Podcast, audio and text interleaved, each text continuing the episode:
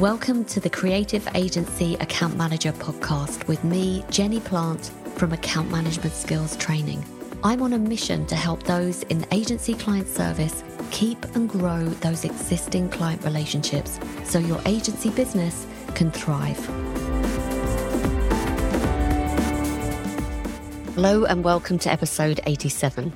Now, today's episode is, for me, really enjoyable because if you have clients with procurement departments and you need to negotiate with them, Mike Lander joins me.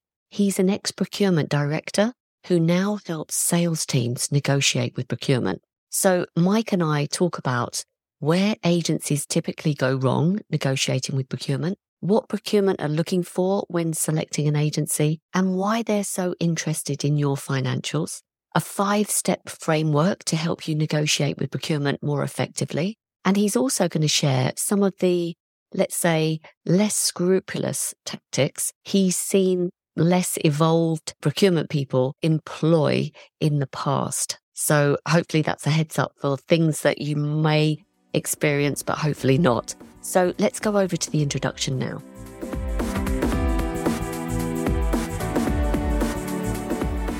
Today's guest, I'm very excited to be chatting to Mike Lander. Mike is a successful entrepreneur, ex procurement director, and expert negotiator with a proven track record of buying, growing, and selling businesses. Mike has a uniquely valuable perspective on negotiating commercial deals, having worked on both sides of the table as a procurement director and an entrepreneur. He works predominantly with sales teams to help them negotiate more profitable deals, especially when procurement gets involved. He also happens to be the chairman of the successful SEO agency ReSignal. Mike, a very warm welcome. Jenny, thank you for inviting me. It's a pleasure, absolute pleasure. Would you mind starting off by just talking about your experience of how you help agencies? Sure. So, a long history of kind of professional services and consulting in my past. And what I do now is having had all that experience, I focused on working with agencies. I work with the salespeople within agencies, could be a founder, could be a sales team. And I work on helping them improve the negotiated outcomes of deals they negotiate, especially when they're dealing with bigger companies and they deal with tough, well trained buyers like procurement people. Perfect. And how do you observe that typically agencies approach negotiations with procurement people in bigger deals? So I think understandably, if you look at, let's say it's worth half a million pounds, let's say it's a project rather than a retainer, and let's say it's competitive. So what an agency rightly is doing is focusing on the creative element, how they're going to engage with the client, how they're going to deliver the outcomes or the outputs or both for that client, and that the chemistry is right between them and the client. And let's say the buyer is the CMO for a region. So they've done all that hard work, they've got shortlisted. And let's say they've not really been engaging with procurement as much as perhaps they should, because they're focused on the business stakeholder who's got the budget. Well, of course, in the background, at a half a million dollar or even pound deal, then procurement are going to get involved because it's a material sum of money and it represents risk to the business. And so if I was the procurement lead, what would have been happening in the background is there's not just you, Jenny, as an agency. There's clearly Jenny plus two or three other agencies that I'm negotiating with. I've got you as the front runner, and I've got two in reserve in case I can't negotiate a deal with you. So the key thing here is rightly, agencies spend a lot of effort and money on developing the relationship and selling themselves to the client. Very little time is spent preparing for and switching mindsets for negotiating the deal. And that's the biggest challenge, I think. It's a different mindset, it's a different approach, but it requires significant preparation if you're going to get a balanced deal. And tell me about that mindset. Like, what is important about having a mindset that you're just about to step into a negotiation?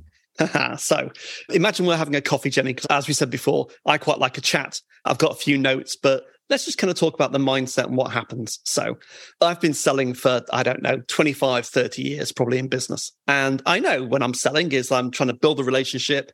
I'm trying to tell stories. I'm trying to show you that I know what I'm talking about. I'm a subject matter expert. And all that's important. But when you're negotiating, if you're negotiating with a trained buyer, a procurement person, they're assuming you've done all that already. Uh, so I don't need to rehear all that. And I'm not here to become friendly with you. I'm here to get a deal done. Now, that doesn't mean that passion for your business and inspiration and being forthright isn't important. Of course, it's important, but you can't become emotional. Really important. A very good friend of mine years ago, years and years ago, was a great sales teacher. And he said to me, Mike, the moment that you become emotionally attached to the outcome of a deal is the moment you've lost the deal. And Matthew was absolutely right. Because emotion in the negotiation, even with a trained buyer that's not going to play games, some still play games, but most don't, I would say. The moment you start getting emotional about something, A, it gets in the way of the deal structure. B, mm. it can irritate your counterparty. And C, it will yield value. I will probably claim more value than you will in that deal. There's loads of talk about everyone's a win win negotiator because it sounds good. It's not the reality. A true win win deal, if you look at the true definition, it's not just mine. If you look at Harvard's program on negotiation, which is brilliant, look at their definitions. A true win win deal is when both sides create more value for each other. So, what that means is if it's a half a million dollar deal that we're talking about with your firm, Jenny, and that's got a certain scope attached to it, if I can extend the scope for you and increase the value of that deal, you've won. Yeah, you've won more. At the same time, I've replaced three suppliers with one. I've got better outcomes, more defined outputs, more single point of accountability, and overall, probably a better commercial deal structure. So I've won. We've both really won. As opposed to, I've got a fixed budget, you've got a scope, I want a 20% discount. You say, well, I can't do that. We end up at like 15% discount. And then I start chipping away at all sorts of other things. And I get 20 to 25% off the deal. That's not win win. Might be a very friendly discussion, certainly isn't win win. So, this is really good advice. So, thank you for sharing. So, do you think that generally agencies kind of a are probably a little bit too emotional about it. And do they try too much to apply the same tactics to the cmo as they do to procurement? Like essentially wanting to be liked. This is a partnership. We have that lovely attachment to that word partnership don't we? Do you find that that's and i'd love to hear from you mike other experiences where other mistakes are made by agencies just so people can recognize when they are making a mistake yeah, sure. And this isn't a judgment statement in terms of my reply. It applies to anyone selling professional services, in my experience. And I think the emotion becomes problematic, as you say, as a mistake. I think a lot of organizations, agencies, consultancy, accounting firms, legal, when they get to, oh, I've now got to go and talk to procurement, you'll have heard the words, I think we've got a deal from the CMO. I think we'd love to work with you. You've just got to get this past procurement and we'll be good. And those fateful words, they produce a sinking feeling, I think, in most agencies and most other sector organizations that are dealing with big corporates. And I think when you start to go on that journey of, I've got to go meet procurement, A, you should have met them earlier on, not at the end.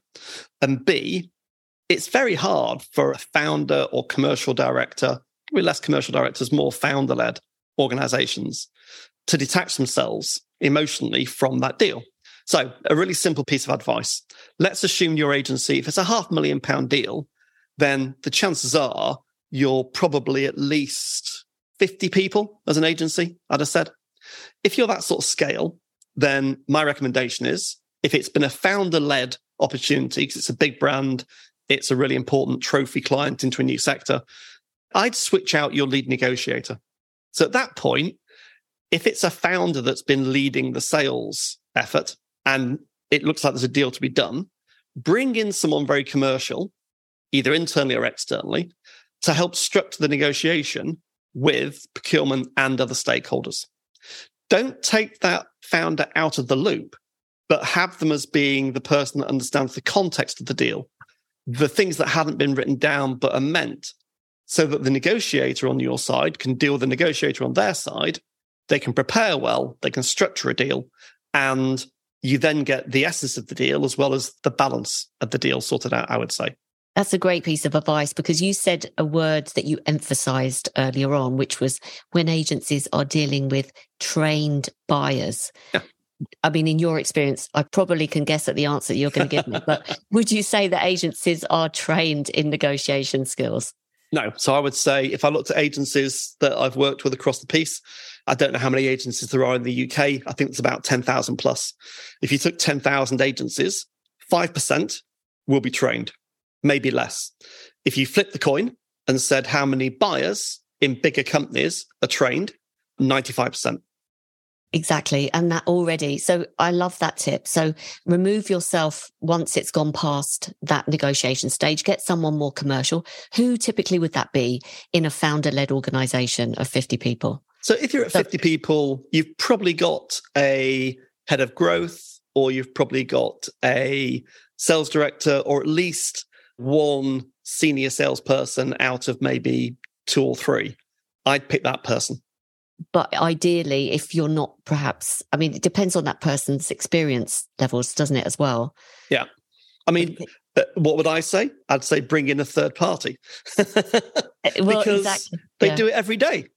I mean why do i get brought into client deals? Because i do it every day for clients. I prepare every day. I've got templates that i use every day. I've got, there's a funny thing about the human mind, I think. It's not funny. I guess it's obvious until you kind of think it through. If you're a 50 person agency, say, or a 10 person agency, or even a 300 person agency, a half million pound deal is material. You're not doing them every day. You're probably doing in a year two or three. At the bigger end, maybe five, maybe seven. So you're only doing it once every two or three months. Mm. And it's intense and it lasts for about two or three months and then it's over and then you get on with delivering the work. Well, that's really counterintuitive because the buyer, they're doing it every day. The marketing procurement lead in a big organization does this every day. So just their mindset, their mindset, their instincts, the way they approach it is trained and it's trained in a very instinctive way. And I think instincts are born out of behavior if you behave in a certain way for a certain period of time, it becomes instinctive. You asked before about mindset. So let me just go back to the mindset for a second. If you look at the mindset of a negotiator, Chris Voss is a great example of Chris Voss' book called Never Split the Difference. And he was the ex lead FBI negotiator for hostages. And clearly a, a critical job because it, it really does save lives. I think how you apply that to business is a bit different. but the book is very good and his thoughts are very good. And he talks about in the mindset, he's got this very calm, very slowed down, late night DJ voice, as he calls it. And what you're trying to do is you're trying to calm the other side down, slow the tempo down, take the heat out of the negotiation, and become a much more zen leveled person. When you do that, what you'll find is you'll feel your heart rate slow slightly You'll feel your breathing change slightly. You'll feel your anxieties kind of fade away and you become much calmer. So a trained negotiator will absolutely do that. So if you're going to act emotionally, your heart rate's gone up, your anxiety levels have gone up, you've probably got stress at the front, feeling stressed at the front of your head, you're feeling a bit cornered. Well, I'm not.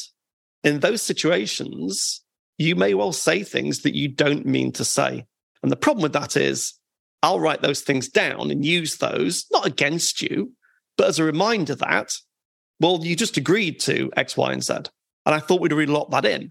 Now you've got to unwind that position, and that's going to put you at a disadvantage. Love that. I've actually got a crush on Chris Voss. I have to be, I have to admit, honest to God, I, I've seen his, what is it, the, his little mini course Yes. And just at that point about the late night DJ voice, it's just so true. When you watch him in action, you just think, oh my gosh. Yeah. So great reference. Thank you for sharing that. So let's talk about procurement people. Like, mm. how are they measured? What's going on for them? What are they looking for? Because you've been on that side of the table going into these situations. And I don't know, I've heard this reference several times. I think I've said it myself, but it feels sometimes like agencies are going in like lambs to the slaughter mm. because they are so highly trained. But just talk to us about being that side of the fence. Sure. And I think that lambs to the slaughter, it's a good visual image to have, but we're not trying to kill anyone. And we're not trying to do anything disruptive to someone particularly. We're not trying to be manipulative. But if I link the kind of how we're measured and the things we look for into one. So I built something a while ago called the procurement success equation. And a lot of clients and a lot of people online that have seen it have really kind of resonated with it because in its simple form, and I've tested it out with a whole number of procurement people. Yes, there are nuances, but broadly, this is broadly true. So if you look at how a procurement person looks for success in my old role, there are six dimensions. So there are six things that I'm pretty much focused on all the time. So, first of all, savings or return on investment. So, some kind of value, but also some kind of savings. And they are different. And I could explain in more detail what that means, but let's just hold it for the second at savings and ROI. Plus innovation. I want innovation, creativity. Plus quality. I want a quality supplier. Plus reliability. Are you going to do what you said you'd do? And plus sustainability, diversity, equity, inclusion, ESG.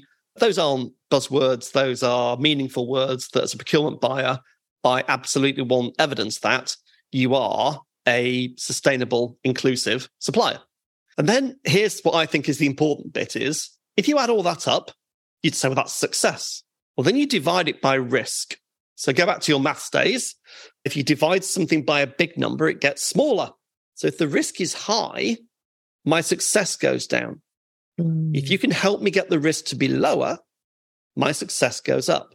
So when you're negotiating with a procurement person, you've got to think about risk in terms of the way that you're negotiating the offer and the way that you're explaining to me how you are a low risk solution. Let me give you an example. So let's say your agency turns over a million pound of fee income. And let's say this is a £300,000 deal. So I'm going to be a third of your turnover. And let's say I pay on 90 days. The first thing on my mind of many about risk is how are you going to manage the working capital, Jenny? How are you going to fund the fact that I'm paying you on 90 days? Now, there might be a negotiation, it might be 60 rather than 90, but there's still a working capital stretch. Helping me think that through, talking to me about the strength of your balance sheet, how much cash you're holding, talking me through your management accounts and your cash flow, showing me that you're a well managed business. All that helps. To agencies, it seems counterintuitive. I'm not saying, tell me your profitability, tell me the detail of your profitability. So, for example, management accounts, you might say no, but a cash flow statement at a high level, you might go, well, that might be okay because it shows what your current cash is and how you manage cash and your working capital cycle. That might work talking to your finance director. You know, if you're a small agency, that might be the owner, that might be your accountant, looking at your trading history, looking at how if you've grown by 30% per annum year on year for 10 years, you're giving me comfort that you can manage finance. Very good. And all that is really important. How am I measured? Well, I'm measured on a balanced scorecard. If you look at those elements, if I just buy cheap at the expense of quality and reliability, but deliver savings, then I won't get well compensated. I may well get fired. It's an illusion that agencies have that procurement just want to buy cheap. It's not true. I agree. It's not sustainable. What else is on that risk underneath that equation? What else are they looking for in terms of risk as well as working capital? So, if you looked at all the elements of risk, so let's just take a few reputation. Yeah, reputational risk. Which of the clients do you work with? Which sectors do you work in? So certain sectors I would be concerned about. Supply chain. So how does your supply chain work? You might have freelancers. Most agencies do. I'd expect you to have freelancers. Where do those freelancers work? Under what conditions do they work? Legal. So the legal risk, you work with freelancers. Well, have you backed off my contract against them? So have you passed through the terms that I impose on you to your freelancers? Insurances. How are you insured? How do I call on that insurance? Operationally, do you have a single point of failure? So have you got one delivery lead that's the key. Well, if they move company, what happens? Does the whole thing fall apart? So already we've got about five or six. You've really helped explain this because I used to think procurement was so, you'd think, well, why are they asking us to open up our books? When yeah. I was working at Publicis, for example, they wanted yeah. to know everything about the business. And actually, you think, well, but where do you draw the line? I think, as you say, cash flow statement rather than profit would be more Correct. palatable. But for all of these reasons, I can now understand. And it's so funny that you highlighted that legal point about your contract reflecting the same terms as a freelance contract because that's come up so many times in discussions I've, I've had with agencies. Oh, really? Recently. Interesting. Yeah, very interesting. And it's a real pickle. So, yeah. Love Because imagine, imagine if your freelancers start talking about working with your client in a tweet or yeah. on LinkedIn. And yet the terms of your contract say you're not allowed to do that. Well, yeah. you're liable. Well, I think Mars came out within the month. I think Tina Fegent posted something about this that Mars is suing their agency, a small agency, just because the agreement in the contract was if you want to work for a competing company, then you have to ask us for permission. But they found wow. out through the grapevine that this agency had submitted an RFP to really? this competing company. Yeah, I don't know how they found out, I don't know the details. Yeah, yeah. They were suing them. So you cannot afford for your clients to be suing you because that absolutely can wipe you out. But also, Jenny, on that point, I think it's a really interesting point about non compete clauses. So if I was helping that agency negotiate that contract and Mars stood firm and said, you cannot work for any competitors, mm-hmm. we're not mm-hmm. going to name the competitors. We're going to take a judgment view on who those competitors are. I'd say don't do a deal. They've no right to do that. Mm. And if you are going to accept non compete clauses, A, limit it to two or three companies, and B, ask for something in exchange. If you're going to limit my ability to grow as a business, then I want an extended contract term. I want a three year minimum contract. I don't want any cancellation for convenience clauses, only for performance. Mm. And what will happen is they'll say that's outrageous. You can't have that. And we'd say, but you're asking for exclusivity. You don't think that's outrageous. Yeah. And you start to balance the discussion. So it's all down to that negotiation skill, isn't it? It is. Yeah. yeah. By the way, something else on negotiations, Jenny, which I think is a misconception when people are selling. People think that negotiation is the last 5% of time in the sales cycle. You do it at the very end. You're actually negotiating all the way through because you're saying things to your client that they take as being true. And that gets passed on to the person negotiating the statement of work. So don't be surprised when the SOW A is on their paper, not yours, and B has all sorts of things in it that you really rather wouldn't have been in the SOW because like you've been what? saying things. Oh, all sorts like we'll give away free services for a period of three or four months for X because we want to do more digital PR with you. IP, yeah, fine. I'm sure we can share the IP. There's no problem. Yes, yes, yes. You can you can use the stuff that we create. That's all okay. Well, that's absolutely not okay. The IP in big consulting firms, as I remember very well, when we work for a client and we're developing deliverables for them, that IP is owned by us and it is licensed in perpetuity to the client free of charge. So they have the right to use it free of charge forever. They don't own it because what happens is if they own the IP for something that we've developed, you can't ever use something similar ever again. Well, that's a restraint of trade on your business. Now, I'm not a lawyer, but it's a really important point because they could come after you saying that campaign you just did for company X looks quite similar to the one you did for us. So you're in breach. Again, Mike, I was referring to this situation uh, with another agency. It's all in the wording because I've got an agency who again, the client, they're working with a big client and another part of the organization wanted to use the same artwork and they asked for the right. artwork and they were asking me whether they should give it. And I said, what's in the contract? Yeah. And they weren't sure what was in the contract because the wow. wording of the contract was so legal speak. So I ended up referring them to a legal firm, hybrid legal, to work it out because it wasn't so much that they were reluctant to give it over. It was the freelancer that had done it. Exactly. So again, to your point before, so there's, I think there's a lot here actually that we have to be aware of, first of all. So, what are some of the typical tactics that procurement tend to employ when they are negotiating? So, I think if you look at when we say tactics, people think of games. And I'd advise people don't think about it as a game, think about it as a well prepared mind. So, when you meet a procurement person, what they're trying to do is a few things. So, for example, they're trying to lead the process. Why? Because they want to be in control. And it's well proven that whoever is in control of the negotiation process tends to win more of the value if you're in a value claiming scenario, which often happens. They will be focused on savings. Now, savings has a very particular definition.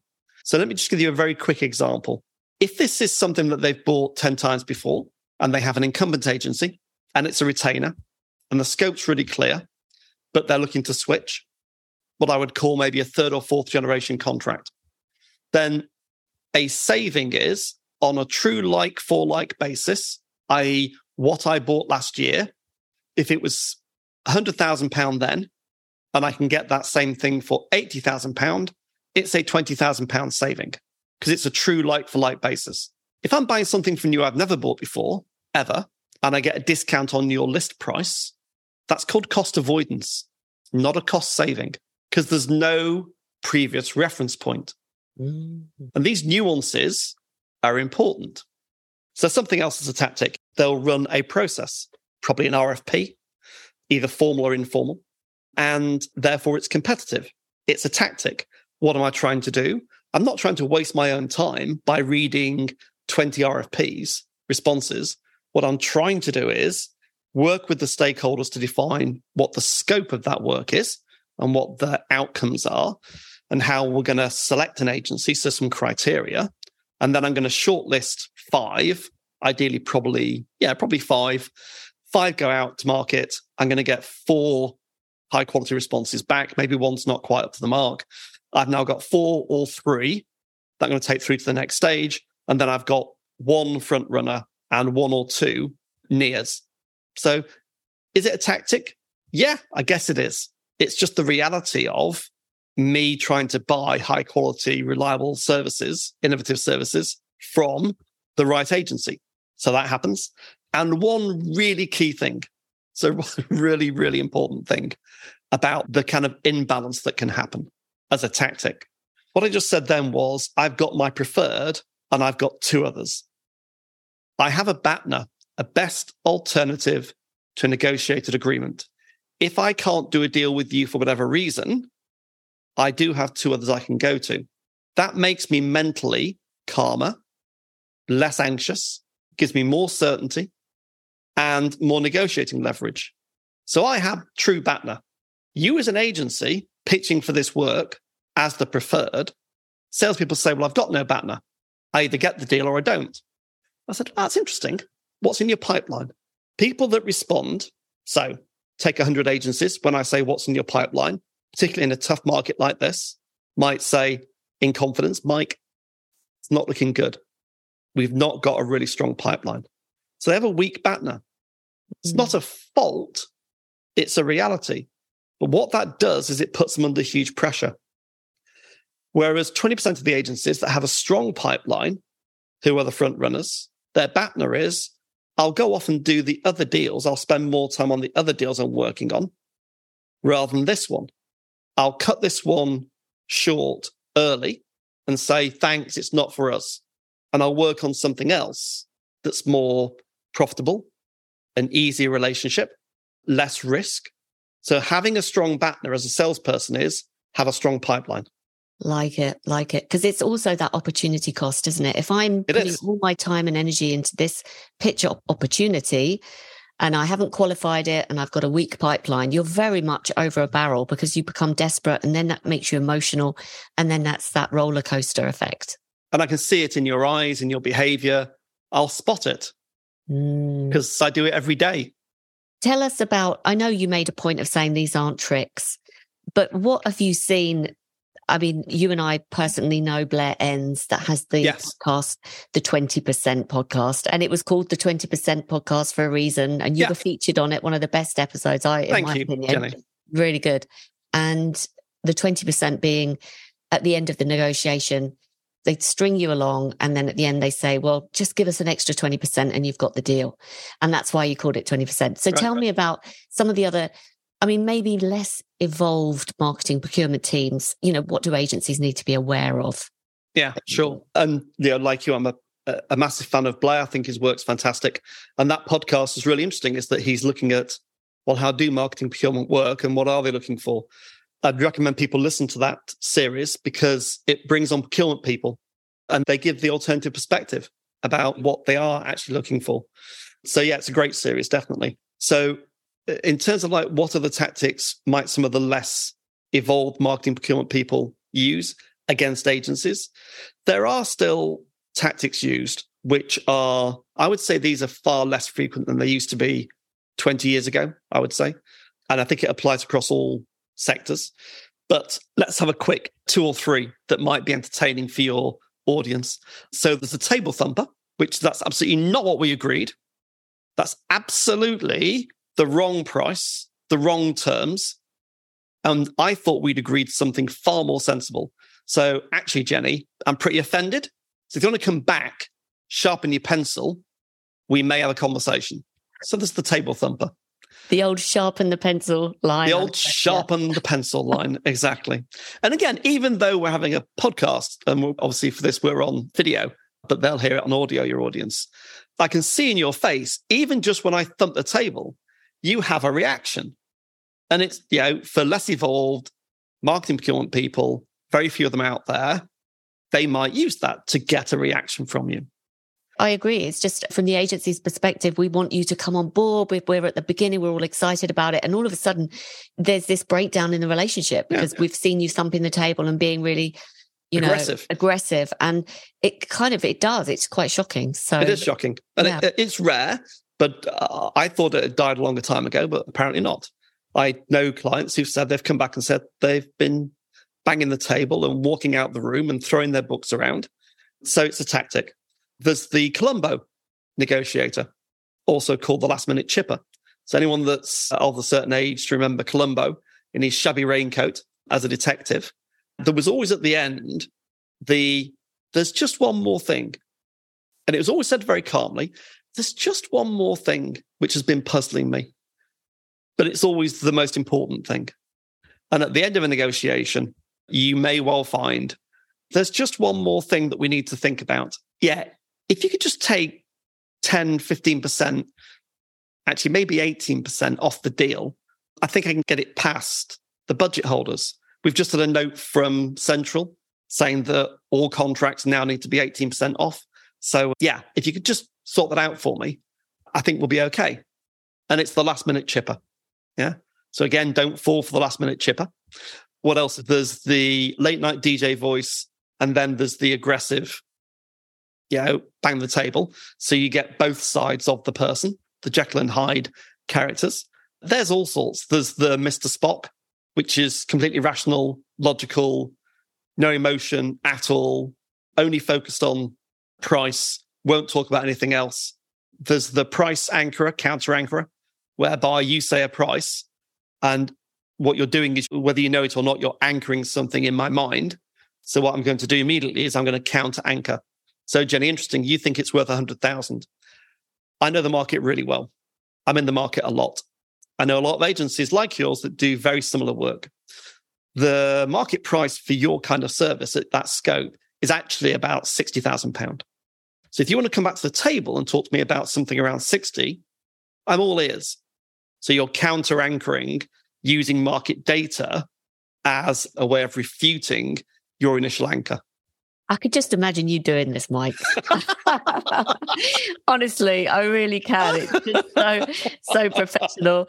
And actually, everything that you said has been so useful. Like, if you've got a weak pipeline, you haven't slept because you need this deal, you're paying people's wages, you know, exactly. the, the poor people are just kind of falling. So let's turn it round for the agencies. Can you give us some tips and advice yeah. for agencies on negotiating in a more effective way? Sure. So I'd advise any agency just get some training for a start. Yeah, be that online training, read some books. There's a brilliant book by William Ury, U R Y, called Getting to Yes. And it's probably, I've read I don't know, probably 100 negotiation books. It's one of the best books. It's very simple to read, takes probably two or three hours, and it talks through some really good principles. So it's called Getting to Yes by William Ury. He's a Harvard professor. So read that. Two other things prepare. The most important thing you can do as an agency leader to rebalance the negotiation is think it through in advance, prepare. And I'll give you a very simple five step framework now that anyone can apply.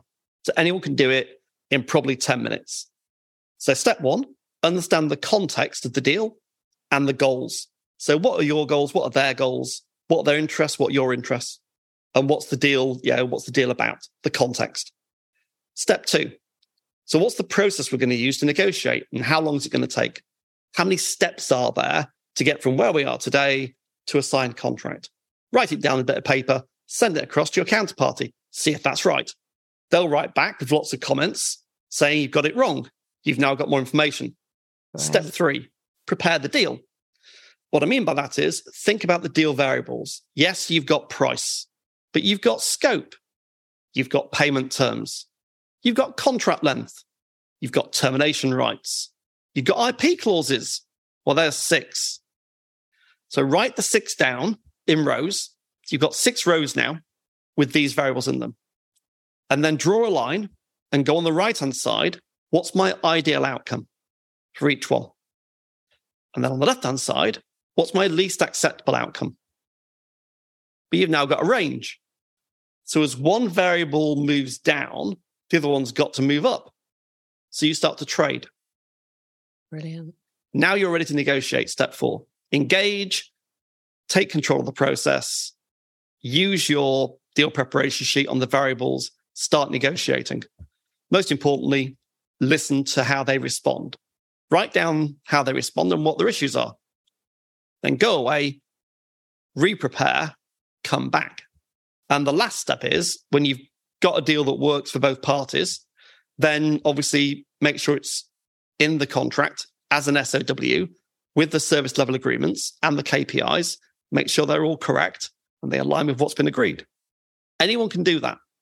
And I guarantee it will at least double, if not probably 5x, the quality of the negotiation. Mike, that was really useful. Thank you. I can see a little handout coming. Yes. podcast that we'll put your name on the front of. Thank um, you. No, that's really super advice and very, very thorough. And we will make it easy for the listeners to kind of see that. Just give us a bit of time to create it. But that's really, really useful. And I'm sure if you cover all of that, you would be on the front foot of probably 95% of other agencies who perhaps are Correct. in a little bit blind. I mean, from now, I know that you're working with Blair, you've got lots going on, you're helping sales teams, you're the chairman of an agency, you see the industry. Do you have any thoughts to share about the future of agencies as they're dealing with procurement? Because according to a LinkedIn survey in, I think it was 2020, the CPO title, job title, C suite title of Chief Procurement Officer was one of the fastest growing titles. Right. So it feels that procurement are becoming more and more important. But what are you seeing? So I think a few things. I think we're seeing the growth of the kind of chief commercial officer role in big companies. If you search on LinkedIn for chief commercial officer for bigger companies, like over a thousand employees, 10,000 employees, what you'll probably find is they cover procurement, but also sales. Because if you think about it, it's two sides of the same coin, effectively. Mm. Very common skill sets. So I think that's happening more and more is that they're covering both the buy side and the sell side in senior roles. I think if you look at the WFA, the World Federation of Advertisers, they did a report called Project Spring about two years ago now. And the strapline is moving from cost to value. So I think what I'm hoping we're seeing is more focus by marketing procurement people on the value creation rather than just the cost to serve. And I think the other thing that's happening is the third thing I'd have is balancing the relationship with the substance of the deal. So, particularly in the kind of services world, when you're buying services, most procurement people now recognize that having a good relationship with your agency is as important as the terms of the contract that you negotiate. So, and agencies need to recognize the same thing is that building a relationship with all stakeholders, as well as focusing on the substance of the deal, are both important. Don't mistake that for then I can get emotional. It's not about that. It's about how do you build a professional relationship with procurement as well as the other stakeholders. For example, once you've signed the contract, make sure you've got quarterly business reviews in place. A QBR, as I know, Jenny, I think you focus on this a lot in your programs. A QBR is a great way of keeping everything on track. Make sure procurement are at the table. They negotiated the contract, for goodness sake. So make sure they're there. So I think those are the three things on my mind. Thank you so much for sharing that. I mean, all very, very good points. It's funny because just a quick side note, I was training someone about three years ago. I've been working with her ever since. And she recently came back to me and she said, Jenny, the one thing you told me was to develop a relationship with procurement. And that has been the biggest payoff for us. Yep. So I've done a whole podcast on it with a procurement team in a pharma company. I always encourage agencies because a lot of agencies, they might have something to do with procurement at the beginning of winning the business, but then they don't see them again. What a so, missed opportunity. What a huge missed opportunity. Well, they open because, doors for you. Exactly. I mean, as a buyer, if I negotiate a deal with you and then I never see you again, and in six months' time, I'm sending an RFP out for some more work in marketing services, but I've forgotten who you are because we did a deal six months ago. Well, you won't be on the list. I mean, just the cost of acquiring new business is huge anyway. Why on earth wouldn't you go to the people that are sending out RFPs or even to shortcut the RFP process and say to me, Mike, do you need to go to RFP? I might say, What do you mean? And as an agency, you might go, We're already on your preferred suppliers list. We've got an MSA in place. We've got schedules and we've got scope of work. We actually provide this service already. So we could negotiate with you to provide that as a service without going to RFP. I breathe a sigh of relief and go, under certain circumstances, thank goodness for that. That saved me writing an RFP. I'll build a scope of works and I'll build out what the objectives are and the criteria. And if I under certain circumstances, I'd have to go to RFP. But I don't always have to. We're not the police. Well, exactly. And if you're not keeping that regular cadence or touch point with hmm. procurement, mm. the agency services and business evolve, like you say. So if I'm now offering, I don't know, digital strategy services that we weren't yeah. before, then keep the uh, procurement person up to date with that. Similarly, I think the procurement team tend to be very plugged in with what's happening generally with the C suite. I had an agency a little while ago, there was a change of CEO, and the agency wasn't aware of that. And all of a sudden, they were presented with an RFP to have to repitch for their business, which yeah. they'd already forecasted. So having a relationship with procurement, it keeps you more plugged into what's happening at exactly. a commercial level with the company. So thank you for making that point. I think I feel like a broken record when I say it. Um, if you want to see an expert in this, by the way, if you want to find the best agency leader I've ever met at doing this, go on. Katie Howell. Katie Howell is the best agency leader I've ever met about engaging on a regular basis with procurement. Really? She why, proactively why goes on. out there and meets procurement people on a regular basis, well in advance of a deal, two or three years in advance of a deal. And then when they've got the deal, maintain engagement with them. She's brilliant. Wow. So this is from a prospecting perspective. Prospecting and from once you've got the business. Mm, very interesting. I've made a note, and I'm sure her name rings a bell. I'm sure I can see her in my You'll mind. You'll come so across her exactly. Yeah, I'm sure I will. Mike, this has been superb. Thank you so much. I just Pleasure. want to be respectful of your time. The time's just gone like this. so tell me, share with the audience what you're working on now, how people can reach you, and ideally who you want to hear from in terms of people you can help. Sure. So, what's going on at the moment? So, the biggest thing I've got going on, always trying to do something in terms of research and development. I'm building a sales negotiation survey tool, which is not a five questions, simple answer. It's kind of an in depth six dimension assessment of agency sales negotiation skills. So, when that's ready, I'll be launching that. People can fill it in, and you get a high quality report off the back of it about how you compare to others in the marketplace and where the gaps are in your negotiation skills. So that's one thing I'm working on. There'll be a new podcast coming out probably summer. So we're now in May 23 when we're recording this. By about June, July, that'll be launched because I'm working with the Drum on their podcast, but I'm also going to be working on my own podcast as well. So that'll be coming out. And then also, people can always find out more about what I do on LinkedIn. Best thing is find me on LinkedIn. So Mike Lander on LinkedIn. There's always some content on there that you can look at. And you, also, I mean, I hope you don't mind, but your website currently has a really good ebook, which again, like how ah, you've been on this, I you. downloaded it a few days ago and I thought it was fantastic. So thank you. Can you just remind us of your website as well? Yeah, sure. So it's piscari.com, P I S for sugar, C A R I.com. And on there, there's a uh, how to negotiate procurement guide, which is quite an extensive guide as a PDF. So yeah, thank you, Jenny. It's really good. It's really, really good. So we're going to put all of that into the show notes. And when you've launched the podcast in summer and you've got that sales negotiation tool ready, we can also, if you just let me know, I can put it back in the show notes. Perfect. That'd be great. Thank you. I've really enjoyed it. It's been a great chat. Honestly, Mike, it's been fantastic. Thank you so, so much. I've really enjoyed it. So thank you for coming. Pleasure.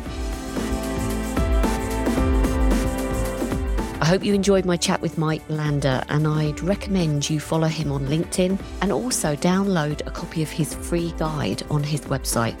We will provide all the links in the show notes. And finally, if you're managing client relationships in an agency and you're responsible for account growth and looking to develop your consultancy skills, my next Account Accelerator training program starts on the 11th of July 2023. I'm taking bookings now. This program is for you if you want to be more systematic and have a more repeatable approach to account development and growth. So you can find all the details on my website, which is accountmanagementskills.com. I'll see you on the next one.